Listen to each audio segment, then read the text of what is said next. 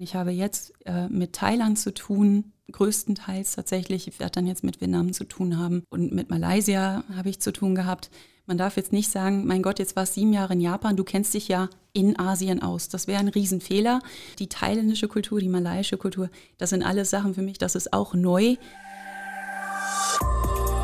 Hallo und herzlich willkommen zu einer neuen Folge des Drechselmeier Mitarbeiter Podcasts. Heute wird es international. Mein Gast Katrin Heidenreich hat es zuerst von Köln nach Japan und dann von Japan nach Bayern verschlagen. Auch heute ist sie für ihre Arbeit regelmäßig im Ausland unterwegs, sofern es möglich ist. Hallo Katrin. Hallo Sandra, grüß dich. Du bist Hauptprojektleiterin für CKD-Projekte bei Drechselmeier. Was kann ich mir darunter vorstellen? Wie sieht dein Arbeitsalltag aus? Also mein Arbeitsalltag ist sehr spannend. Es ist niemals das Gleiche, was auch ähm, genau das ist, was ich so daran mag. Natürlich gibt es Dinge, die sich wiederholen. Ich meine, wir müssen als Projektleiter, wir müssen schauen, dass wir die Termine einhalten, dass wir eine Terminplanung machen, dass wir bestimmte Ziele erreichen und auch einhalten, Kostenziele und so weiter und so fort. Aber jedes Projekt ist natürlich anders. Das macht auch den Reiz an dem Ganzen aus. Also alles in allem habe ich einen sehr spannenden Arbeitsalltag. Von der Vielseitigkeit abgesehen, was gefällt dir an deiner Arbeit? Also am meisten gefällt mir die Zusammenarbeit mit den verschiedenen Leuten und auch ähm, mit den verschiedenen Leuten in den verschiedenen Ländern tatsächlich. Wir sind ja gerade bei uns in diesem CKD-Team, in dem ich arbeite, äh, meistens eher nicht alle in Vilsbiburg, sondern haben halt Teams, die in Thailand sind, Indien sind, äh, jetzt auch Neu-Vietnam. Und das ist wirklich sehr interessant, auch mit den verschiedenen Kulturen zusammenzuarbeiten. Interessant, sowohl in dem Sinne, als dass es Spaß macht natürlich, aber auch nicht immer leicht ist, weil man sich erstmal in die ganzen kulturellen Themen auch irgendwo einzuarbeiten hat. Wenn man sich deinen Lebenslauf ansieht, hast du mit deinem Studium jedoch anfangs eine ganz andere Richtung eingeschlagen. Du hast an der Universität zu Köln Japanologie mit Germanistik und Musikwissenschaften als Nebenfach studiert. Woher kommt die Faszination für Japan? Ähm, ganz ursprünglich tatsächlich, weil ich früher als Kind mal mit Karate angefangen hatte. Da wird sehr viel Japanisch gesprochen bei den ganzen Ansagen natürlich. Und ich fand es am Anfang natürlich, wie, wie, es so ist. Erst findet man es befremdlich. Was sagt der Mann da vorne? Warum, warum redet der so seltsam? Bis es hinterher war, okay, was bedeutet das eigentlich? Hinzu, ich glaube, ich möchte das auch gerne können. Und da war so die Zeit angekommen, wo ich mich für einen Studiengang entscheiden musste. Und dann dachte ich, hey, wenn ich das gerne lernen möchte, dann wäre doch jetzt der ideale Zeitpunkt, dann studiere es doch einfach, dann lerne ich es auch gleich richtig. Und so bin ich im Prinzip an dieses Studium geraten. Und wie hat es dich dann nach Japan verschlagen?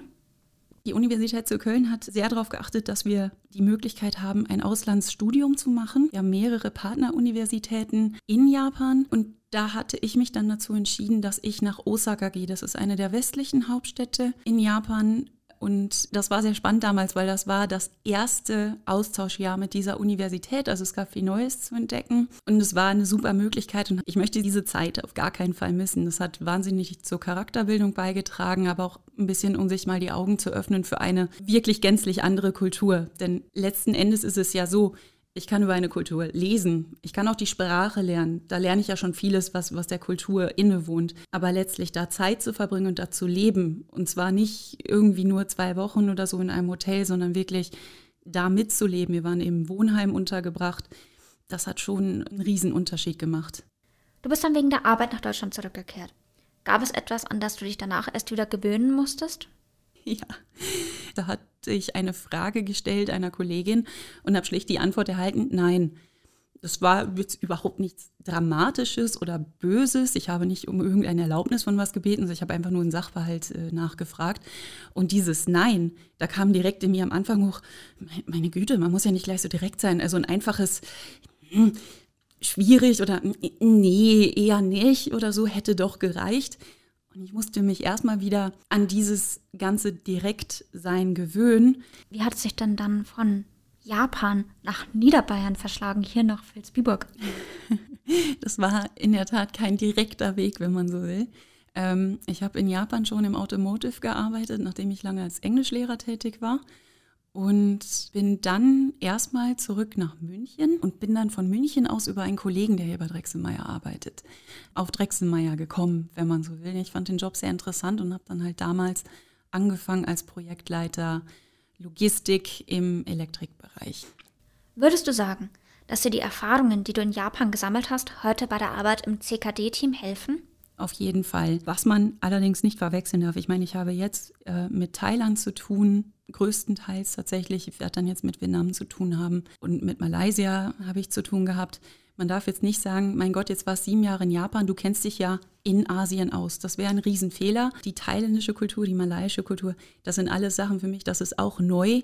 Das, was ich allerdings durch diese lange Zeit im Ausland gelernt habe, ist schlicht und ergreifend, dass ich mir jetzt nicht herausnehme, nur, nur weil ich da jetzt mal, weiß ich nicht, viermal im Jahr, sechsmal im Jahr auf Dienstreise bin für zwei Wochen, wo ich in einem Hotel bin, wo ich vom Hotel zur Firma gehe, wo ich dann zwischendurch mal abends draußen bin, oder dass ich mir jetzt nicht herausnehmen würde zu sagen, hey, jetzt war ich so oft da, ich weiß, wie die Kultur funktioniert, ich weiß ganz genau, was denen wichtig ist.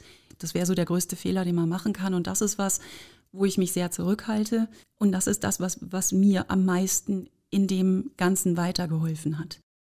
Wie man merkt, hast du eine große Begeisterung für den asiatischen Raum. Überträgt sich das auch in deine Freizeit? Also ich koche japanisch sehr gerne zu Hause. Ich höre auch noch immer japanische Musik. Ich schaue mir mal ähm, japanischsprachige Filme an, was aber auch den Ganzen zugrunde liegt, dass ich jetzt die Sprache nicht vergessen. Ich schreibe auch noch mit japanischen Freunden natürlich ab und zu. Dann bedanke ich mich ganz herzlich für das interessante Gespräch. Auch in der nächsten Folge reisen wir im Rahmen unserer kleinen Miniserie ins Ausland, genauer gesagt nach Vietnam.